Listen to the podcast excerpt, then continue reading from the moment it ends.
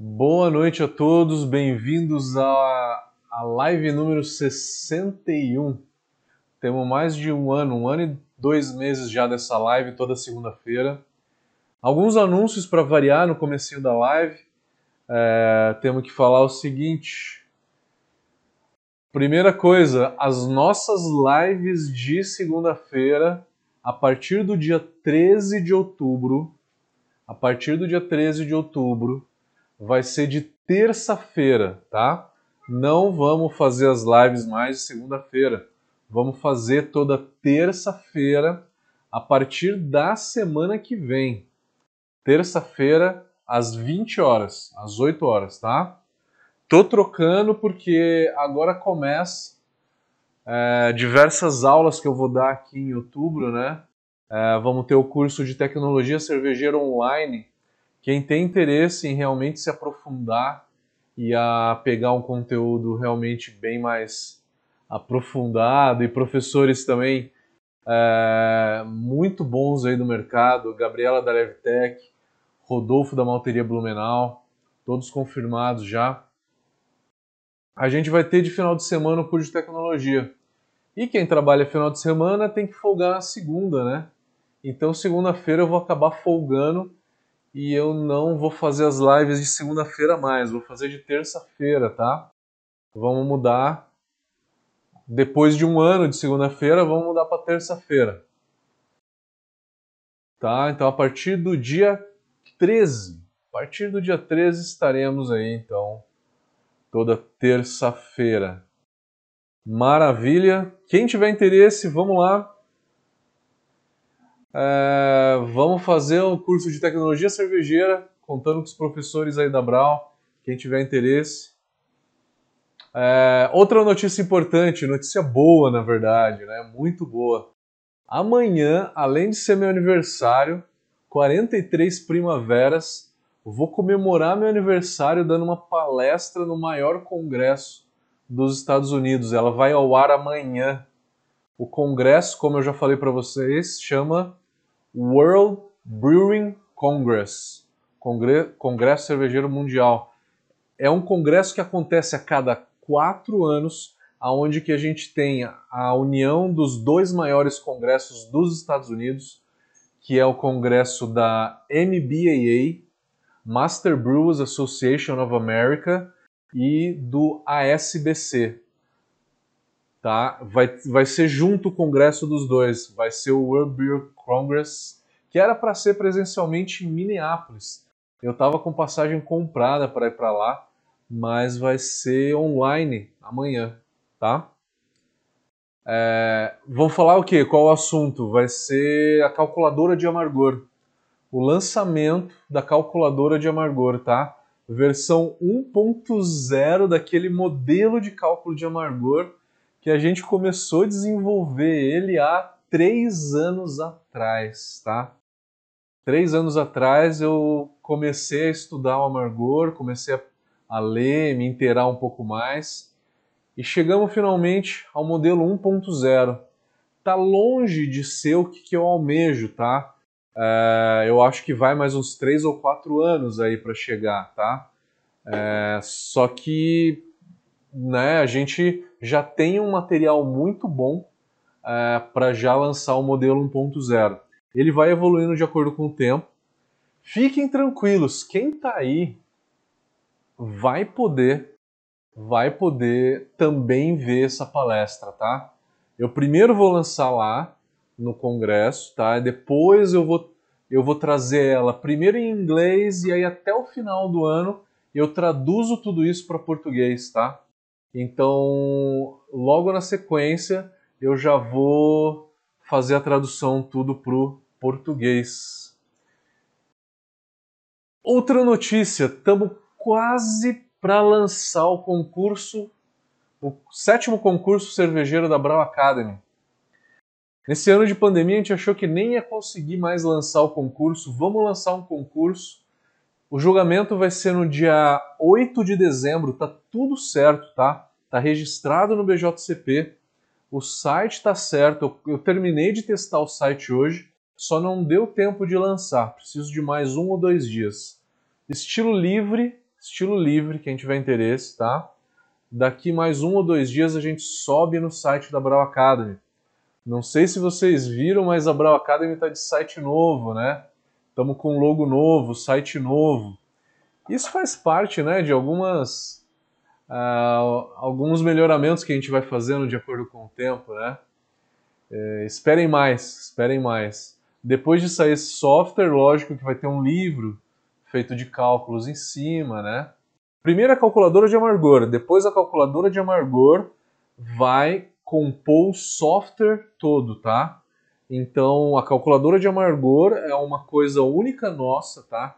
Que nós vamos lançar completamente novo, tá?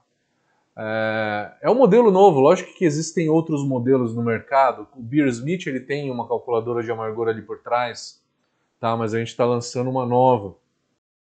O cálculo de amargor vai compor o software que também vai calcular densidade, cor, é, correção de água, entre outras diversas coisas, tá? E o software a gente ainda está desenvolvendo. Eu não vou mais ficar dando muita data, tá? Para não deixar vocês ansiosos e para eu também não ficar ansioso. É, mas na quarentena eu estou focado nisso, tá? O negócio avançou, né? Se tem uma coisa boa que aconteceu na quarentena foi é, eu consegui folgar um pouquinho mais, não dar tanta aula e avançar no desenvolvimento disso, tá? Então avançou, calculadora de amargor está pronta e aí na sequência vai ser o software, tá? Então novidades aí para vocês, fiquem atentos. E que mais? Curso de tecnologia cervejeira começando no dia 17, presencialmente em Campinas e online para todo o Brasil, tá?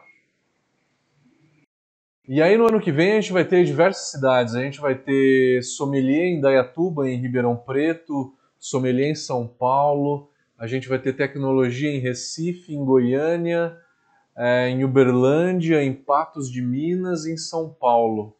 Além da tecnologia online, no semestre que vem.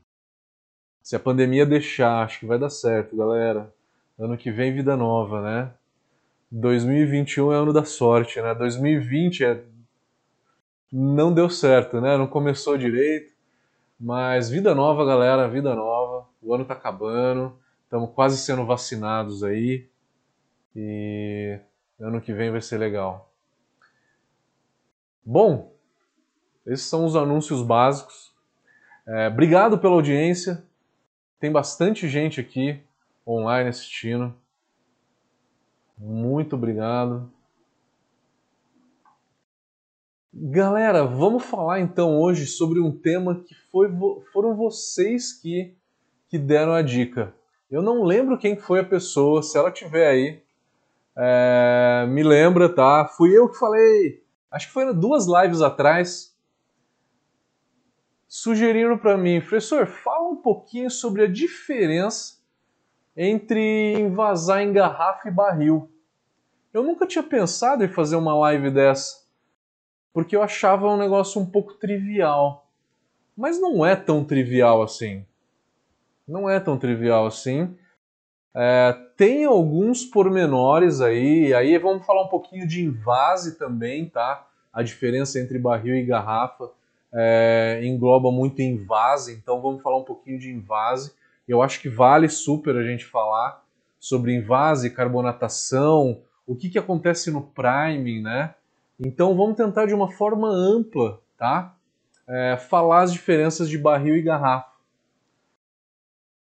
E vamos, vamos falar também de invase sob pressão, né? A garrafa você pode invasar com prime, você pode invasar com um enchedor de contrapressão, são duas formas. E fiquem à vontade, tá? Vamos lá.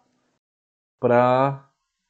Fiquem à vontade para fazer as perguntas enquanto eu vou falando.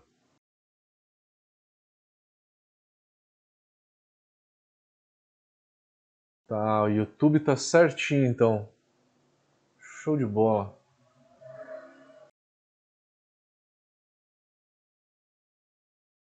Instagram também tá certinho, né? Tá.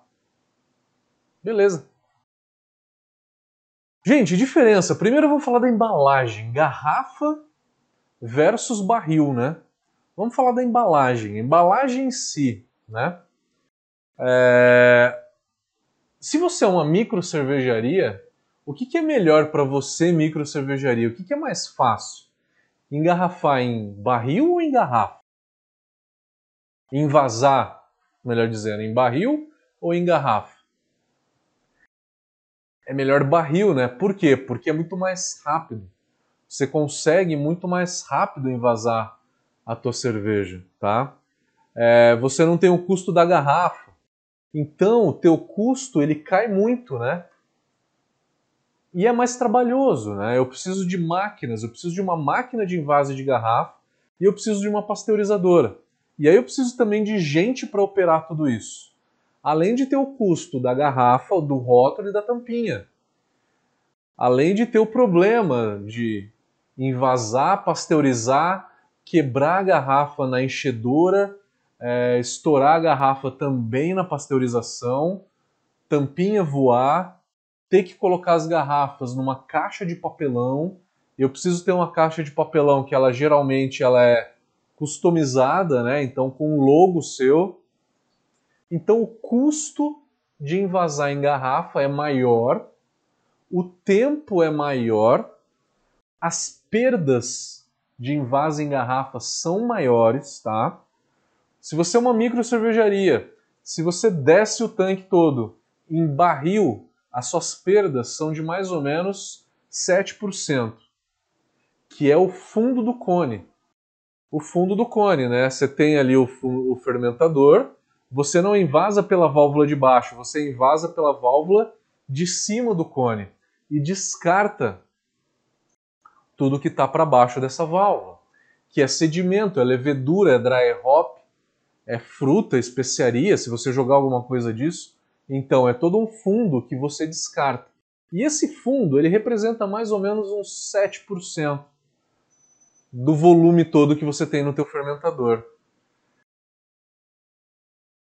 E se for para garrafa? Na hora que vai para garrafa, eu tenho que transferir essa cerveja pela mangueira. Então eu tenho perda na transferência dentro da mangueira para chegar na enchedora Chegou na enchedora, eu vou ter vazamento, vou ter espumamento para fora.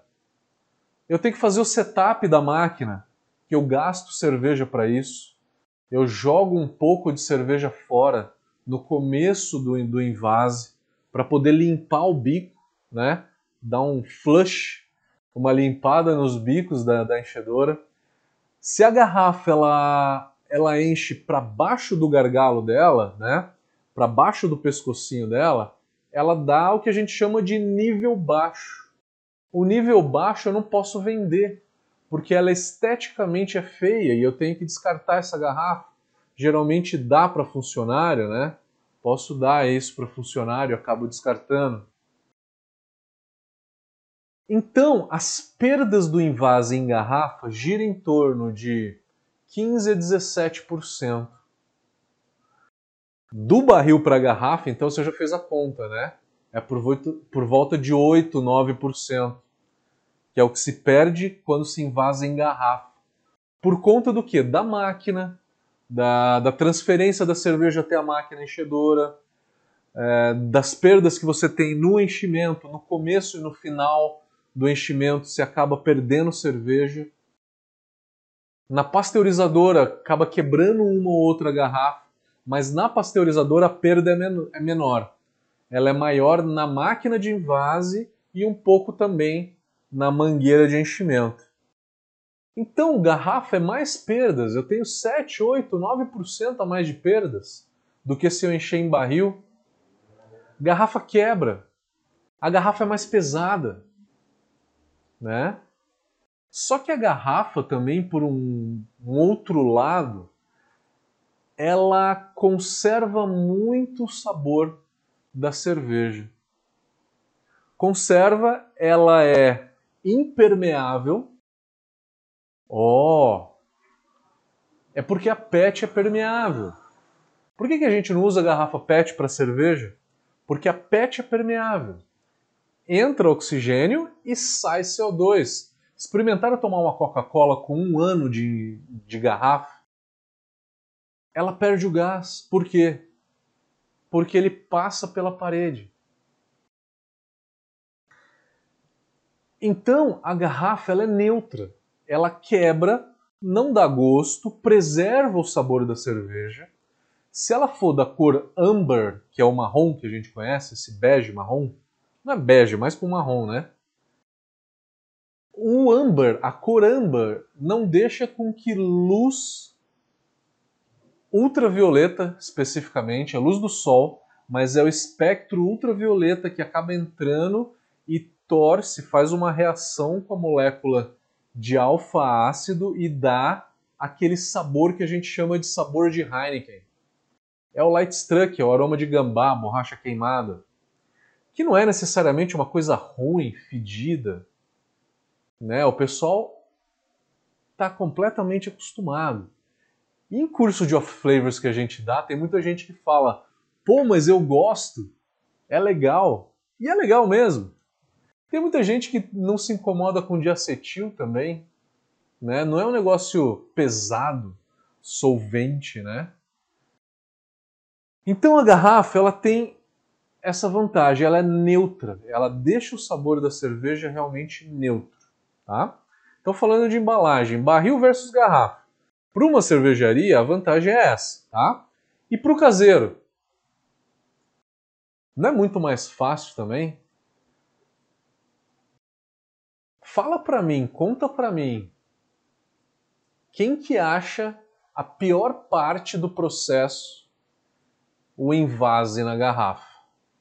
Quem invase em garrafa, né? Não acha o pior lavar a garrafa, depois borrifa um pouco de álcool e aí depois você enche a garrafa, depois tem que arrolhar. Nossa, já deu dor nas minhas costas só de pensar, né? Eu tenho um problema na coluna de carregar barril de 50 litros quando eu trabalhava em cervejaria. Um louco, ficava, pegava um barril de 50 litros sozinho e ficava botando de um lado para o outro. Nunca façam isso.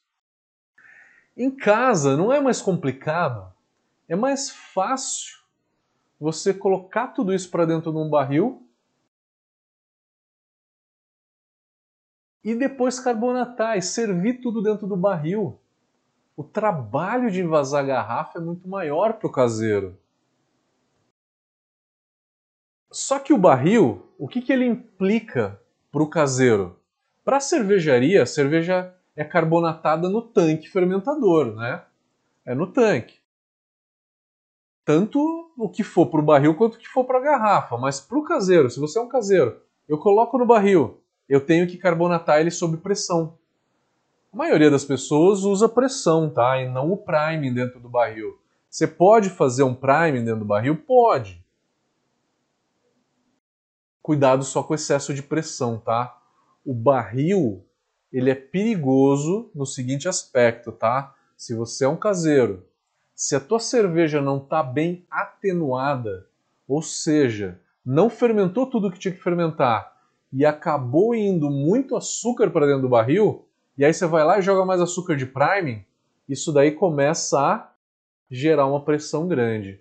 A pressão de trabalho do barril é de 3 kg, mas a partir de uns 6 kg, 5,5 para 6 kg, o risco de um barril estourar é muito grande, tá?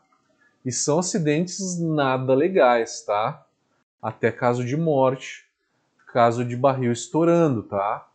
Então, para o caseiro, se você for usar um barril, cuidado se você for deixar esse barril a quente. Se a tua cerveja está mal atenuada e aí você foi lá e invasou no barril, cuidado que isso pode estourar. Principalmente se você usou uma levedura chamada Vermont para fazer uma New England.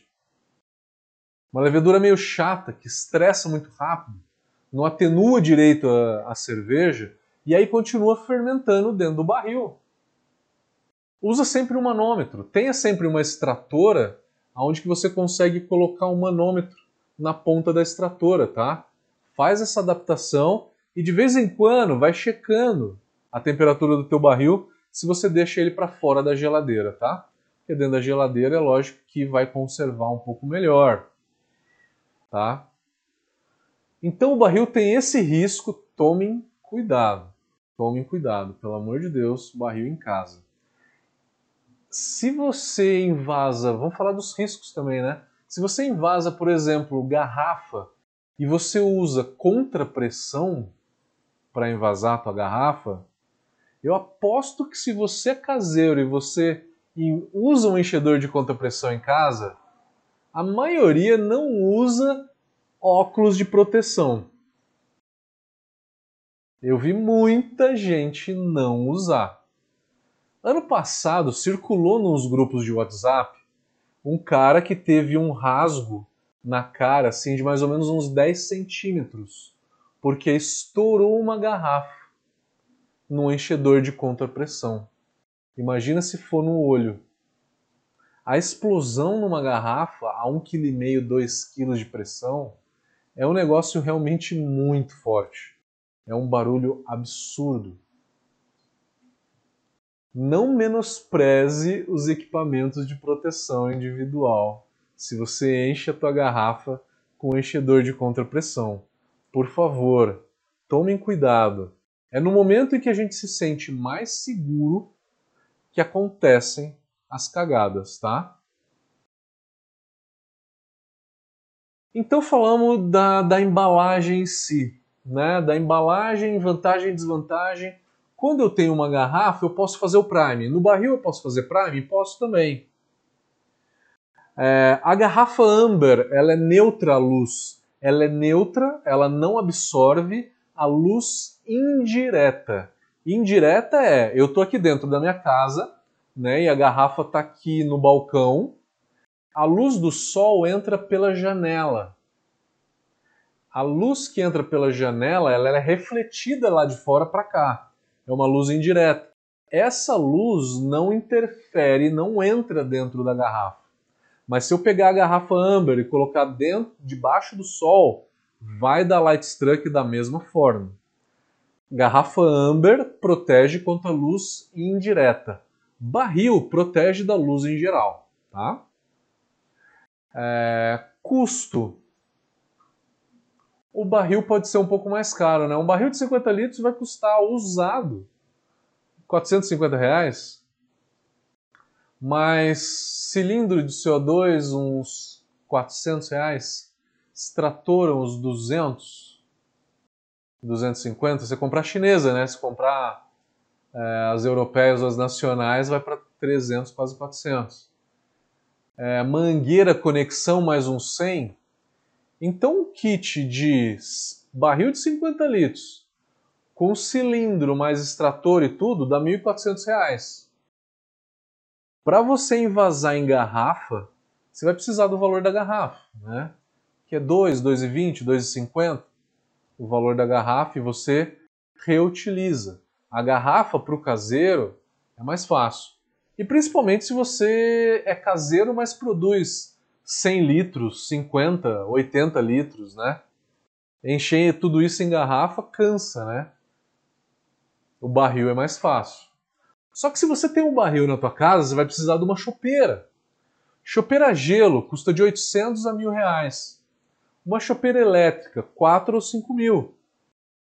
Quero fazer um kegerator. Um kegerator é uma geladeira onde que eu coloco o barril dentro dela e adapto uma torneira essa geladeira com torneira, uns R$ 1.500. Eu, na minha casa, eu moro num apartamentozinho de 70 metros quadrados, tá? No centro de São Paulo, não tem apartamento muito grande. E eu tenho que fazer em garrafa, porque para mim é economia de espaço. Eu já, eu já tenho uma geladeira para comida, tenho uma geladeira só para fermentar cerveja. Se eu fosse ter que fazer isso em barril, eu teria que ter uma segunda geladeira. Eu prefiro colocar tudo em garrafa, em casa. Aí, vamos falar que mais? Diferenças, diferenças. Eu não estou falando diferença de carbonatação forçada e de prime, eu estou falando diferenças da embalagem. Ainda estou na diferença da embalagem, tá? A embalagem barril versus a embalagem garrafa.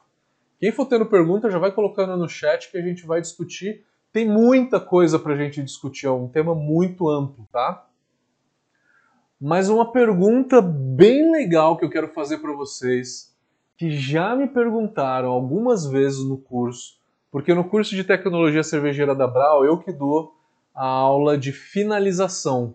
Finalização é invase, carbonatação, filtração, pasteurização, né? É toda etapa de finalização da, da cerveja após a maturação, né? Pergunta: por que a cerveja que eu coloco na minha garrafa e não pasteurizo dura bem mais, não azeda tão fácil quanto se eu colocar uma cerveja num barril e também não pasteurizar ele. Barril não pasteurizado, a temperatura ambiente dura tranquilamente duas, três semanas. Duas com segurança, tá? Uma garrafa não pasteurizada vai durar tranquilamente dois ou três meses, sem ficar com aquela sensação meio ácida, né? Que pode ser um pouquinho de bactéria que caiu ali. Se caiu, às vezes nem dá isso na cerveja, tá? Ou pode ser um espumamento excessivo, porque a levedura volta a atuar e aí quebra mais açúcar. Estou falando apenas da contaminação. Por que, que um barril azeda e azeda rápido? Comparado à garrafa, né? Um quinto do tempo. Por quê? A cerveja é a mesma. Eu estou falando da mesma cerveja que veio do mesmo fermentador, Vamos supor que é uma indústria, né? Vamos supor que é uma micro cervejaria que invasou um pouco em barril e um pouco em garrafa. Não pasteurizou nenhum dos dois e deixou temperatura ambiente.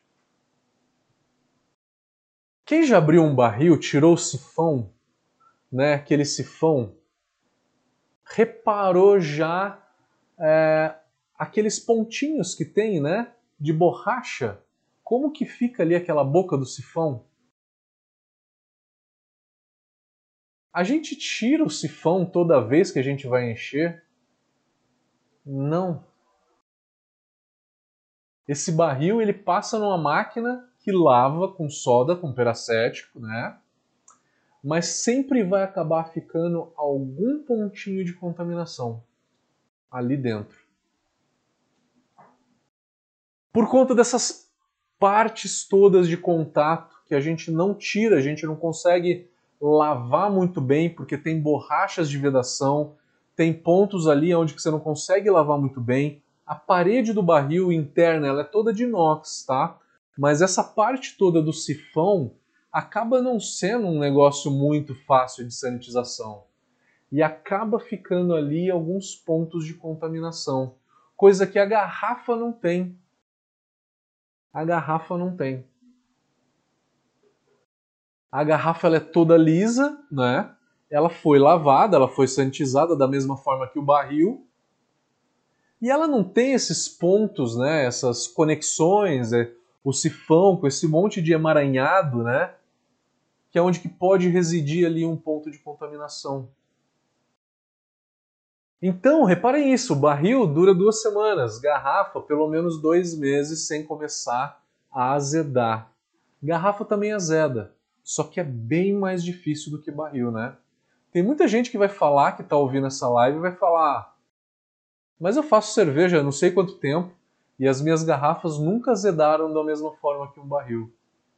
Vai ter muita gente que vai falar isso. E a garrafa ela realmente não azeda tão fácil. Né? Então aí a gente tem um ponto. O barril azeda muito mais rápido, tá? Estraga mais fácil, tem mais pontos de contaminação do que a garrafa. A garrafa eu também posso pasteurizar. Pasteurizando ela vai durar mais. Lógico. A cerveja eu também posso pasteurizar. Desde que eu tenha uma pasteurizadora flash, que eu pasteurizo o líquido e não a embalagem, né? A garrafa, no Brasil, a gente pasteuriza a garrafa fechada. Pasteurização é um outro ponto que a gente não vai entrar tanto a fundo aqui. É, mas com isso, pasteurizando a garrafa fechada, você acaba deixando ela com menos contaminantes, tá? No Brasil você tem muito mais contaminantes no ar, né? Então você pasteurizando a garrafa fechada, você elimina esses tipos de contaminantes que poderiam entrar na tua garrafa dentro do invase, no momento do invase. Então tá aí um ponto em que a gente tem que pensar entre garrafa e barril. Agora um outro ponto que eu sei que vocês vão perguntar. Diferença da cerveja entre fazer priming e carbonatação forçada. Aí não é diferença só de embalagem, tá? Mas eu sei que vocês vão perguntar, então eu já, já vou falar um pouquinho. Que é a diferença do priming versus carbonatação forçada. Priming independe se é em barril ou garrafa, carbonatação forçada independe se é em barril ou garrafa também. Estamos falando do método de carbonatação. Qual que é a diferença? Contem para mim. Depois eu vou pegar aqui para para ler um pouquinho aqui do do que vocês vão comentar. É, mas vamos lá. Tem gente que já está perguntando sobre a lata, então vamos falar da lata também. Na hora que eu faço o prime, tem gente que já respondeu aqui. Na hora que eu faço o prime, eu jogo açúcar e aí eu convido a levedura a fermentar de novo, né? Quando eu convido ela a fermentar de novo, o que, que vai acontecer nessa fermentação? Se ela fermenta de novo, ela aumenta a graduação alcoólica. Aumenta. Em mais ou menos 0,3 a 0,5% de álcool. Primeira coisa, a mais simples dela. E aí começam os complicômetros. Se ela fermenta de novo, então ela aumenta a quantidade de ésteres, fenóis ou de álcool superiores. Como é que eu sei se vai ser éster, se vai ser fenol, se vai ser álcool superior, se é bom, se é ruim? Se você está fazendo uma cerveja usando uma cepa de levedura, aonde que essa cepa ela é frutada, fenólica, ésteres, fenóis, eu quero aumentar a quantidade de ésteres e fenóis dessa cerveja. Concordam comigo? Eu quero aumentar. Se eu fizer o priming, eu aumento o sabor dessa cerveja. Em termos de ésteres e fenóis, eu quero isso. Levedura que produz ésteres e fenóis produz muito pouco álcool superior. Quando eu faço priming, eu deixo a garrafa temperatura ambiente. Em São Paulo, que não é uma cidade muito quente, né? Eu sei que tem muita gente aí de Teresina, São José do Rio Preto, Ribeirão Preto, né? São cidades um pouco quentes, né? Para não falar muito. Que na sombra dentro de casa, eu nasci perto de São José do Rio Preto, né? Eu sei muito bem. Dentro da tua casa vai ficar no verão, às vezes, 32 graus. Na sombra. O que, que acontece com uma levedura a 32 graus? Se for uma levedura de Weiss, tudo bem. Se for uma levedura belga, também.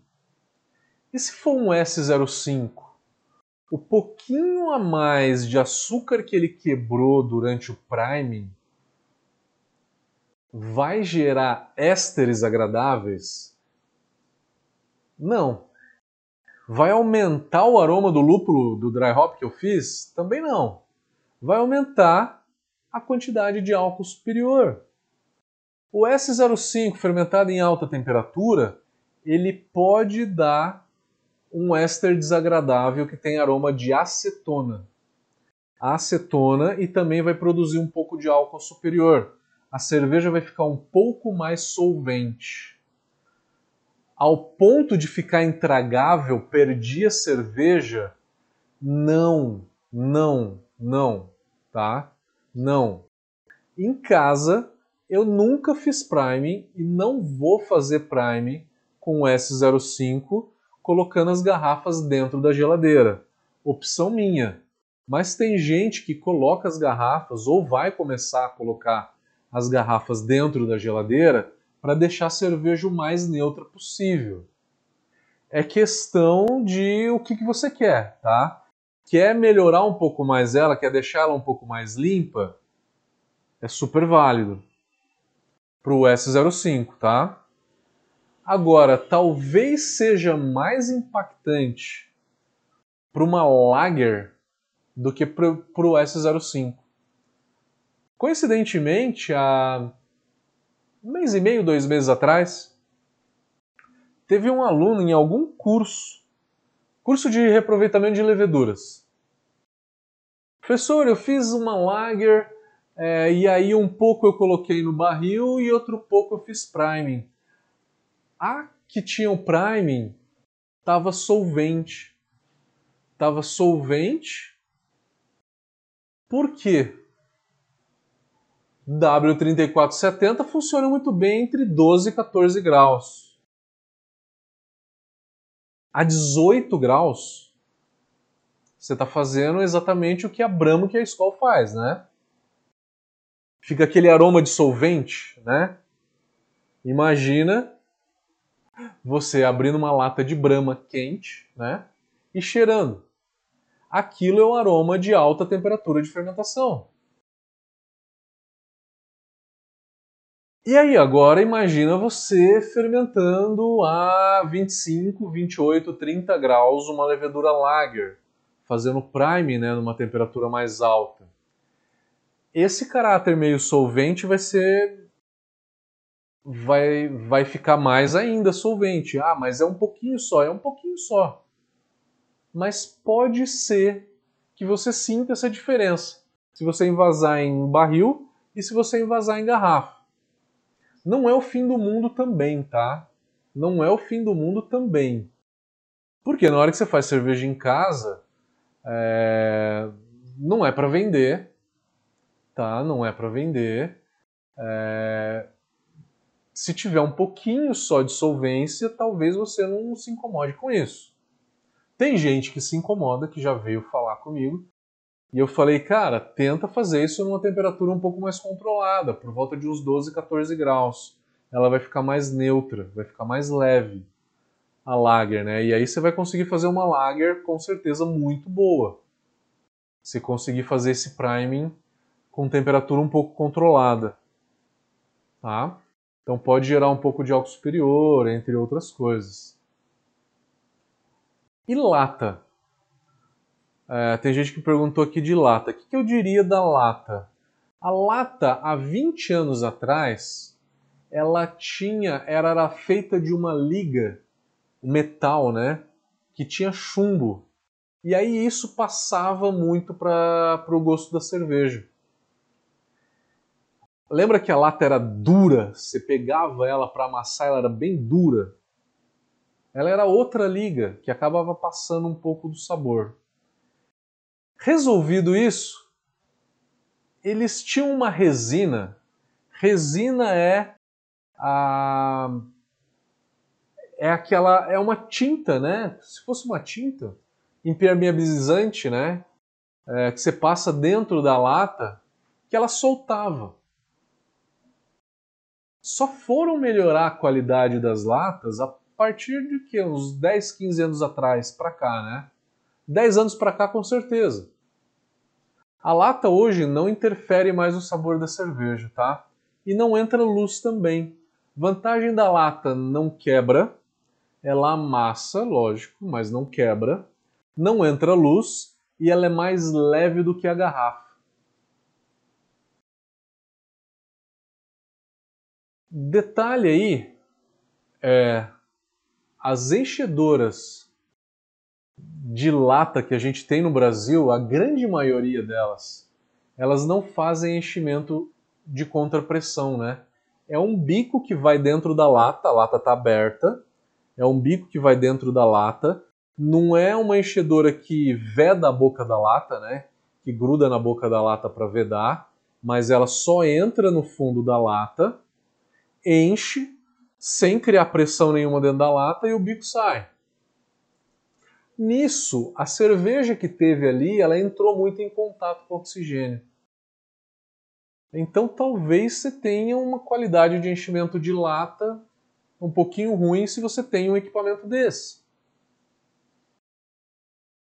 Só que a lata, ela às vezes ela é tratada em, em cadeia fria, né? Ela sai da cervejaria em cadeia fria e chega na, na gôndola do, da loja, do bar, né, servida para você em cadeia fria também.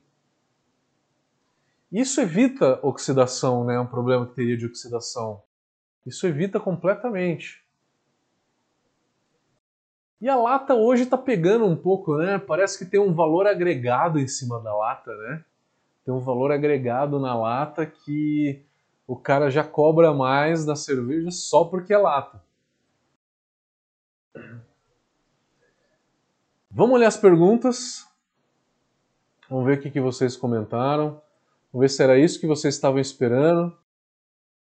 Galera, quem gostou, quem estiver gostando, por favor, dê um likezinho, dê um like para ajudar a gente a impulsionar nosso canal. Dê um like no vídeo, se inscreva no canal para receber próximas notificações.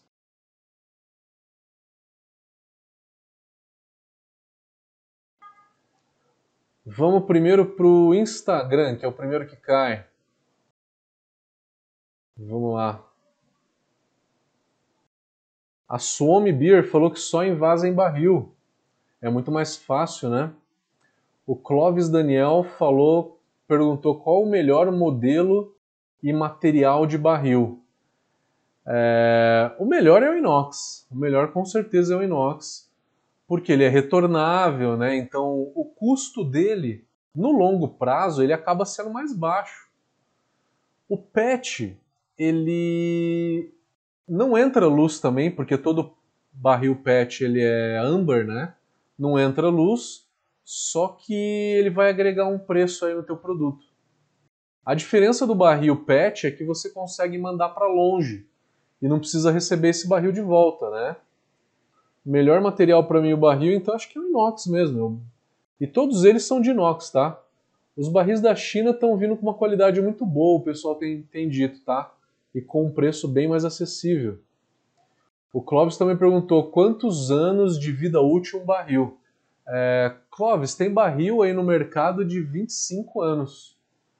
O que você tem que fazer é botar ele num teste, tá? Você tem que fazer um tipo de retífica no barril e fazer alguns testes ou até alguns reparos no barril para ele continuar durando um pouco mais. Você faz teste de pressão, é, faz até uma nova solda se precisar, enfim.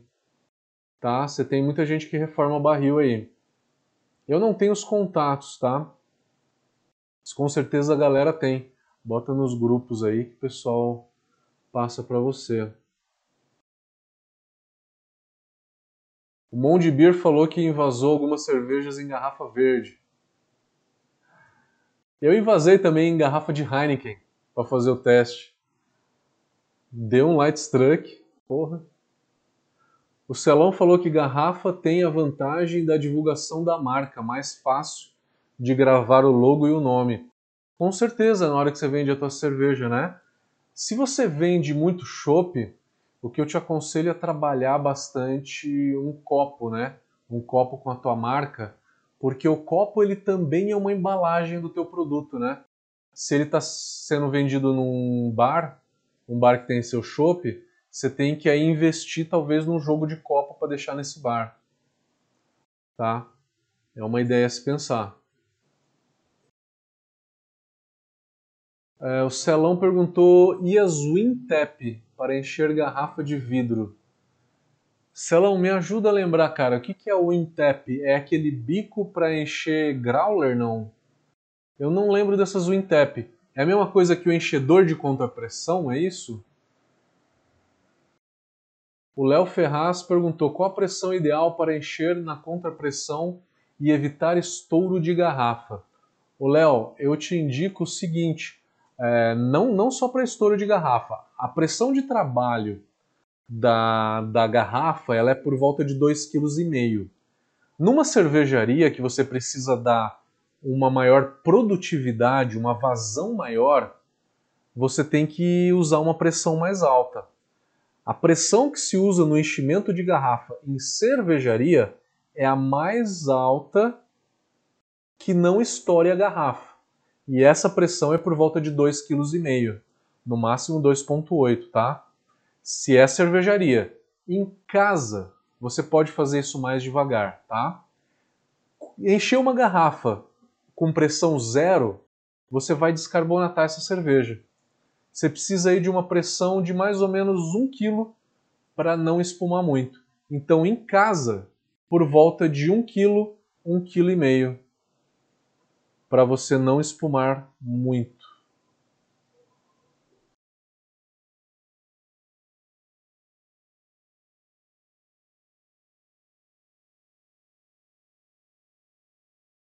Felipe falou oxigênio ou vestígio de água, mas eu não sei em que parte que você comentou isso.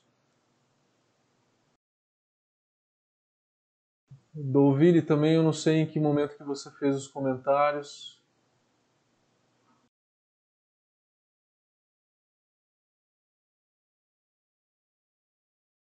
É, o Gui Beer Cervejas Artesanais.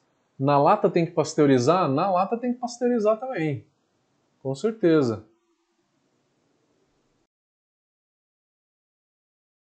Obrigado, Celão. Valeu. Monde Beer está fazendo mais em growler agora ao invés de garrafa. Com o growler de PET, né, que ele está bem mais barato, e aí acaba facilitando bastante, né? O Celão falou enchedora de growler usada para garrafa. Ah, tá. O Intap, então, é uma enchedora de growler que é usada para garrafa. Ela faz sob pressão, né? Eu acho super legal, cara. Eu acho super legal. Coloca um adaptador no bico, né, enchedor. Você tem receio de estourar a garrafa. Ele tem uma proteção na frente ou ele é aberto para o seu rosto? Se for aberto para o seu rosto, eu não eu não recomendo jamais, tá? Porque mesmo que você use uma pressão baixa, sempre tem uma garrafa que vai estourar, tá? O índice de estouro é 0,1%. Só que nesse 0,1%, mesmo que você esteja com óculos, vai vir uma lasca aqui de vidro aqui no, no rosto, você vai ficar uma, com uma cicatriz para sempre, tá? Então só usa esse tipo de enchedora, qualquer tipo de enchimento, se tiver alguma proteção na frente, tá? Felipe falou que já tem enchedora de contrapressão na cervejaria. No mercado, no mercado tem, no mercado tem. Com certeza tem. Pessoal que está no Instagram, se cair, por favor, vão pro Face ou pro, pro, pro YouTube, tá? Facebook.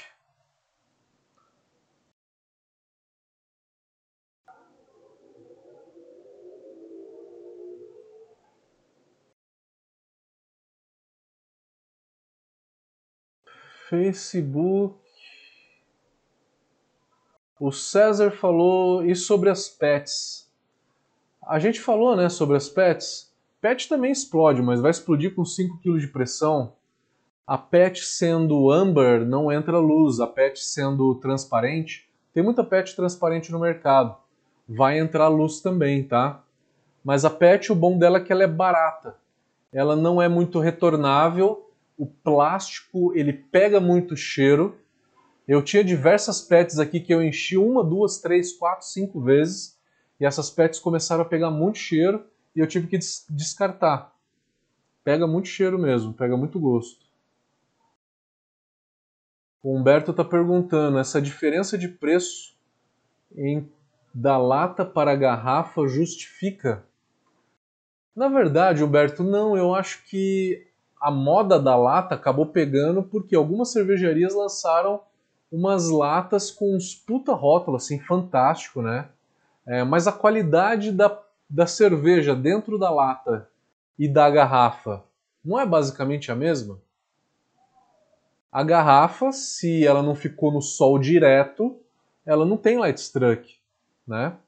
A garrafa Amber, se eu colocar no sol direto, lá no sol, lá fora da sua casa, ele vai ter light struck também. Só que a maioria não faz isso, né? Então, daí a lata e a garrafa, para o consumidor, é mais ou menos a mesma coisa.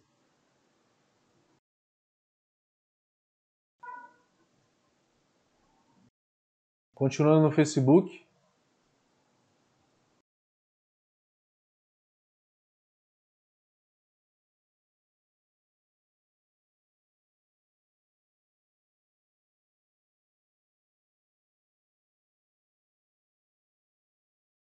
Bode Brau só utiliza priming hoje. O priming, ele também consome o oxigênio, né? E aí a cerveja oxida um pouco menos. João Ming, se utilizada a lata como opção de invase, teremos o mesmo problema de explodir lata devido à pressão. A lata ela explode a partir de 6 ou 7 quilos. Vocês lembram o que aconteceu com a Dogma?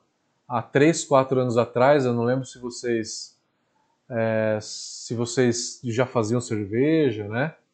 O que, que aconteceu? Um monte de lata da Dogma acabou explodindo. Por quê? A cerveja fermentou de novo. Tinha muito açúcar, a cerveja não estava atenuada e começou a explodir. Ainda bem que não explodiu o barril inox, né? Que aí o estrago seria muito maior do que uma, uma simples lata. A lata ela não explode, ela vaza ela abre em alguma parte da lateral dela e começa a vazar. O barril ele já explode de verdade, tá? O priming da lata é igual ao da garrafa? Seria o mesmo. Só que não é um pouco arriscado fazer priming em lata? Vocês conhecem alguém? Alguém conhece aqui cervejaria que faz priming em lata? Eu não lembro, é geralmente em garrafa.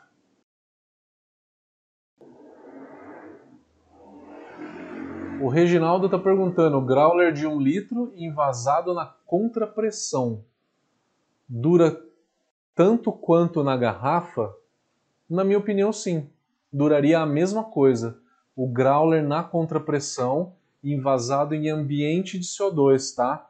E aí com isso você tem que fazer uma lavagem de CO2. Vai durar a mesma coisa que a garrafa. YouTube.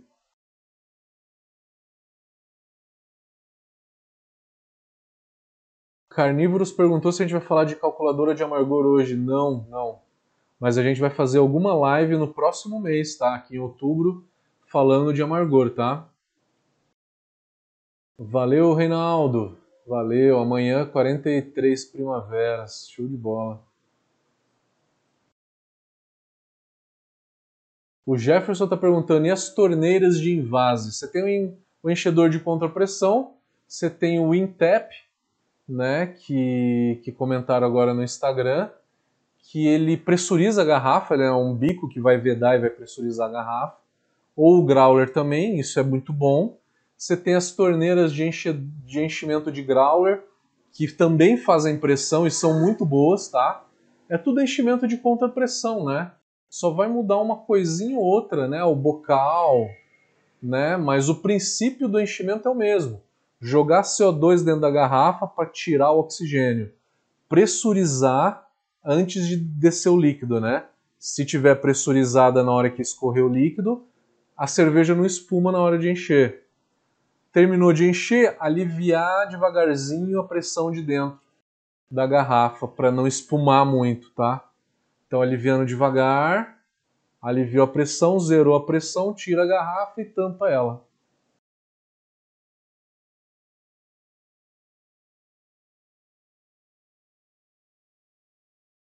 O Wilton está perguntando: eu uso óculos, eu uso óculos de proteção sempre ao envasar em garrafas na conta pressão. Aprendi isso no curso técnico de segurança. Sigam o exemplo do Wilton, galera. O priming pode gerar quais off flavors? O Guilherme está perguntando. Off flavors. É Na verdade, ele evita a oxidação, né, que é uma flavor. Ele evita o acetaldeído, porque o oxigênio dentro da garrafa, se tiver uma quantidade um pouco alta, a levedura pode transformar em acetaldeído. É muito raro, mas pode acontecer. Evitar flavors? Eu diria que não. Ele evita o flavor. O que, que ele pode causar? Ah, ele pode causar. Se você Você lembra de quando eu falei fazer priming com W3470 temperatura ambiente? Ele pode dar um aroma de acetona, acetona e álcool superior. Isso pode gerar um pouco de off-flavor, tá? Muito pouco, muito pouco, tá? Muito pouco, mas pode gerar. Daniel Ricardo, para usar contrapressão, quanto de gás seria o correto para estabilizar as pressões de barril e garrafa? Como assim quanto de gás? Você está falando da pressão? Eu usaria a pressão entre 1 kg e 1,5 kg nos dois, tá? No barril e na garrafa. Então, você pega um cilindro de CO2 com manômetro, pega uma torneira que aí ela divide em dois, ela vai a mesma pressão para o enchedor de contrapressão e a mesma para o barril. Tá? Para aí você ter certeza que os dois vão estar tá na mesma pressão. O Ricardo está perguntando se pasteuriza a cerveja antes de encher o barril. A Ambev hoje está pasteurizando a, o Chopp Brahma, por exemplo, tá? Pasteuriza antes de colocar no barril se chama pasteurização flash, que ela é através de trocador de calor, tá? O mesmo que a gente usa para para esfriar o mosto depois da fervura. O Adriano está falando que lava todos os barris e abre. É muito bom. Garrafa PET perde gás? O Samuel perguntou. Perde, mas é para mais de seis meses, tá? Por volta de seis meses, pelo menos, para perder gás. O André, André Pedrosa. Se eu faço a carbonatação lenta com 15 PSI, durante uma semana eu vou servir a 15 PSI também? André, responder a tua pergunta é bem complexa, cara.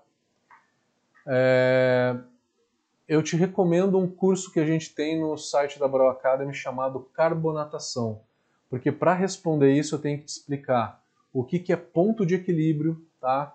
quais são os fatores que influenciam na carbonatação, quanto tempo demora para carbonatar, é, quais são as aplicações disso tudo, tá? Na hora de envasar, na hora de servir chopp, tá? É um negócio um pouquinho longo. Eu gostaria de responder, mas eu não consigo responder porque eu preciso de bastante tempo, tá?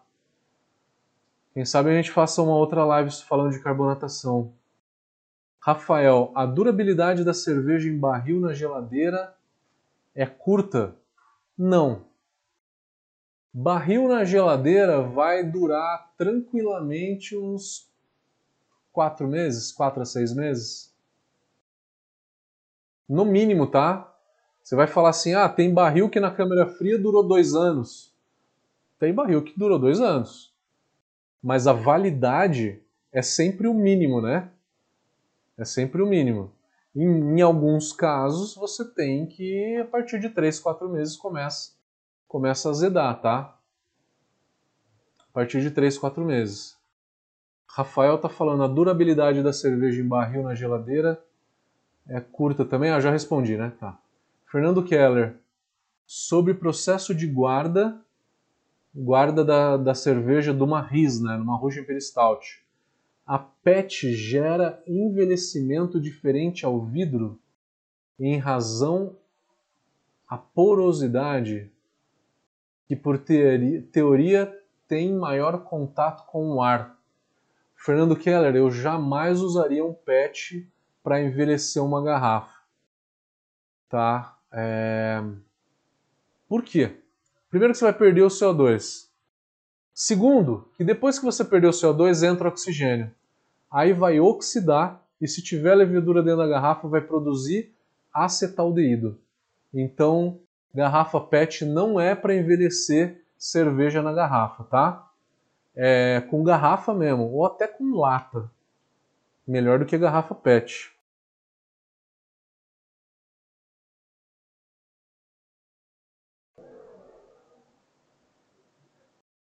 Tem gente que mora em Cuiabá. Aí é um pouquinho quente também, né?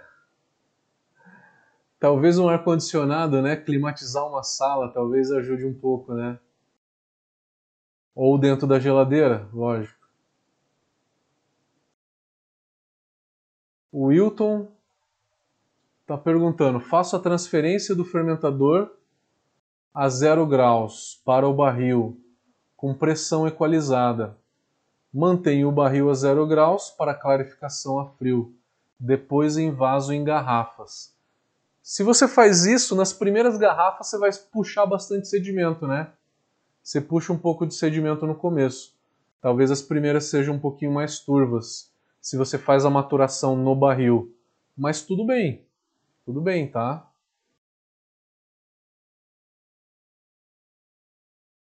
O Gregory, Mateus, invasar no growler PET por contrapressão para tomar dentro de um mês. Tem algum problema? Não, não tem. Não tem.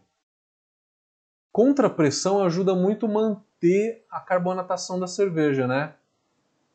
Vocês costumam comprar muita cerveja em growler? Pelo menos as que eu comprei, eu percebi muito. Eu tô lá no bar tomando a cerveja, ela tá bem carbonatada. E aí se a pessoa invasa num growler, que o growler não tem contrapressão, né? A enchedora não é contrapressão, é no bico mesmo. Na hora que chega aqui na, na minha casa, eu deixo lá. Eu já deixei 10, 15, 20 dias sem abrir, tá? Sem abrir e não oxidou dentro da geladeira, tá? Mas perde a carbonatação, não perde? A desvantagem é perder a carbonatação. Depois que abriu, aí o ideal é consumir o mais rápido possível. Em dois, três dias tem que consumir ela, porque ela pode oxidar, mas principalmente pode perder a carbonatação, tá? Um dos maiores problemas do growler então é a carbonatação. Se você usa o enchedor de contrapressão, maravilha. Humberto, o material usado para fazer as latas antigas é chamado de folha de Flandres. Não sabia desse termo, cara. Porra. Obrigado. Folha de Flandres. Que soltava esses sabores todos, né? O Luan falou que eu prefiro IPA em lata e Weiss em garrafa. Luan, não pelo sabor, mas pela tradição. A Weiss vem da onde? Da Alemanha. Alemão costuma invasar muito em lata? Não, invasa em garrafa. A IPA vem dos Estados Unidos. Os Estados Unidos não são muito mais práticos? Invasam muito em lata? Se acostumou a invasar IPA em lata, né? e não vais em lata, tá? Mas eu não acho que o sabor tenha tanta alteração. A lata e a garrafa tem muito que da tradição. Por que, que não se faz também muito prime em lata? Porque o prime ele vem muito da escola belga, né? Que só tem garrafa. Muito mais garrafa. Eu não lembro de lata na escola belga. Entrar naquelas lojas de cerveja lá em Bruxelas e encontrar uma lata. Eu não lembro, eu não lembro. É muito da tradição. O Ricardo está falando deixar o barril em temperatura ambiente. Qual é aproximadamente a validade da cerveja? Um barril em temperatura ambiente, 14 dias. Pode durar um mês? Pode, mas 14 dias com segurança. Abriu o barril, temperatura ambiente, dois ou três dias ele começa a azedar. Barril em câmera fria, fechado sem abrir. Quatro meses mais ou menos. Abriu, aí não são dois, três dias, é uns 10, 15 dias para começar a azedar, tá? Tem muita gente que trabalha em bar, né, e vai servir, então eu acho que esses números são importantes, né? Valeu quem cumprimentou pelo aniversário, valeu, valeu. Amanhã, 43, 43 primaveras. Williams, depois que comecei a consumir cerveja deste barril, tenho que consumir em quanto tempo para que não azede? Eu acho que eu acabei de responder, né? Temperatura ambiente, 2 dias. Dentro da câmara fria, 10 dias. O Gregory perguntou se o Prime altera o sabor da cerveja em relação à carbonatação forçada. O Gregory, eu, eu, falei, eu falei bastante sobre isso um pouco tempo atrás. É, com certeza, porque o Prime ele é uma nova fermentação e aí produz o que a cepa vai produzir, né? Pode ser éster, pode ser fenol. Se for uma cepa lager fazendo Prime em temperatura ambiente 25 graus, pode dar um pouquinho de solvência, tá? Resumindo o que eu falei há um pouco tempo atrás. Valeu, obrigado, obrigado pelos parabéns aí, valeu. Valeu. Vitor Hugo, eu conseguiria envasar em barril de carvalho caso consiga pressurizá-lo? Consegue. Consegue. O difícil é pressurizar, né? O difícil vai ser pressurizar. Mas você consegue envasar em barril de carvalho, com certeza. Não vejo por que não. É que o barril de carvalho ele é caro, né? Você vai fazer o quê? Deixar em casa, às vezes um ou dois barris você consegue ter. Mas para vender isso para cliente talvez não seja muito viável. O barril de inox talvez seja mais caro do que o de carvalho? Ou o mesmo preço? Mas enfim, tem que ver se essa cerveja pede um carvalho ou não também, né? Daniel Ricardo, se eu for levar uma cerveja para ser consumida no mesmo dia, fazer direto da torneira, servir direto da torneira de chopp, pode servir. Vai perder carbonatação? Vai. As torneiras que enchem growler é melhor aquelas que pressurizam, tá? Fazem contra pressão. Ele está perguntando se ficaria flat. Flat não. Flat é quando você não sente carbonatação nenhuma, mas vai ficar com uma carbonatação sensivelmente menor, mais baixa, tá? Daniel Fávero. Voltando ao assunto de growler. Posso então fazer em growler de plástico com priming? Pode, pode.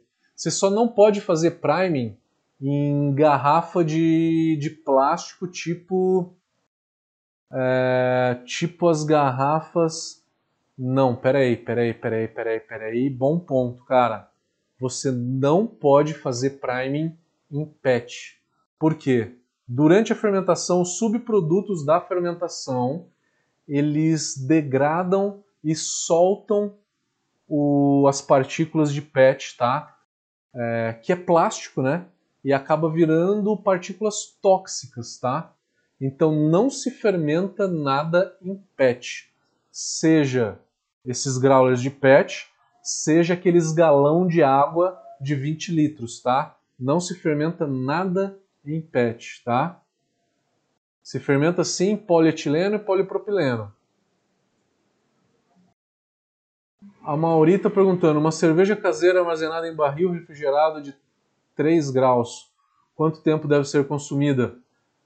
Quatro meses dura, legal, depois que aberta, 10 dias. Cerveja platônica, qual a explicação técnica para o barril azedar depois de aberto, ainda que engatado na torneira? porque você tem bactérias que vai entrando pela, pelo bico da torneira e vai para dentro do barril, né? Vai entrando, vai consumindo os açúcares e vai acabar dentro do barril. É um fluxo contrário, né, das bactérias. O Gilmar está falando, talvez já falou, mas por que o barril em temperatura ambiente, depois de aberto, dura apenas dois dias?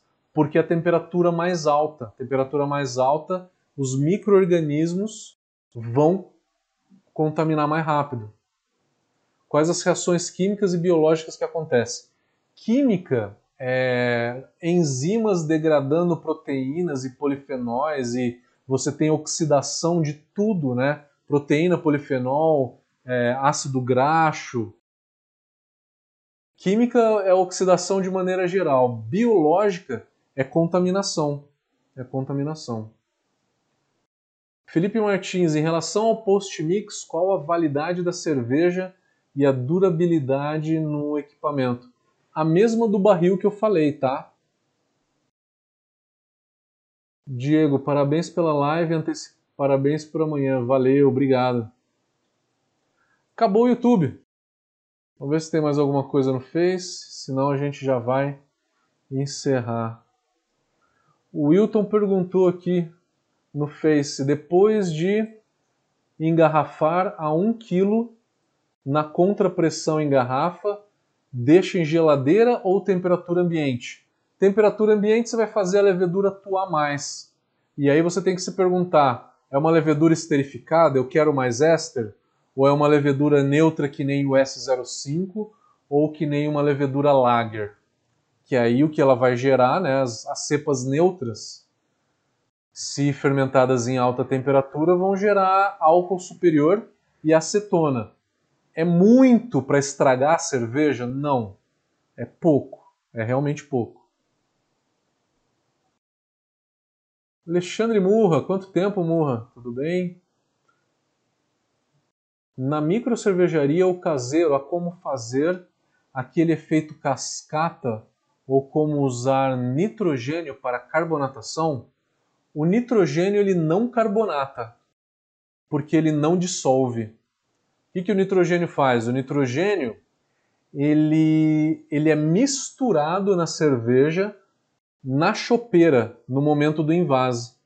Que aí lá na chopeira, é, você precisa de uma torneira especial para fazer isso. Precisa de uma torneira especial, mas consegue fazer isso tranquilamente, tá?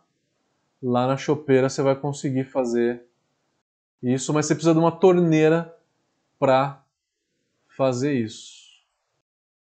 Vamos ver se tem mais pergunta aqui.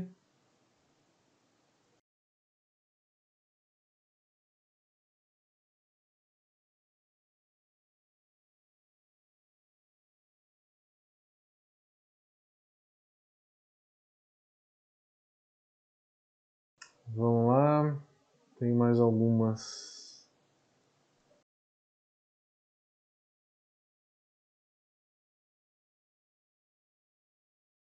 Danilo está perguntando: o mercado está cheio de fermentadores em PET. Para fermentação. Putz, cara, é, é uma. É uma pena. É uma pena. É uma pena. O PET não é legal. Galera, vamos terminando por aqui. Queria agradecer a participação de todo mundo. Valeu terminar as perguntas. Semana que vem é no dia 13, tá? Semana que vem é a partir de terça-feira. Terça-feira às 8 horas, que vai ser a nossa live, tá? Sempre a partir de terça-feira, a partir da semana que vem. Valeu, galera. Grande abraço.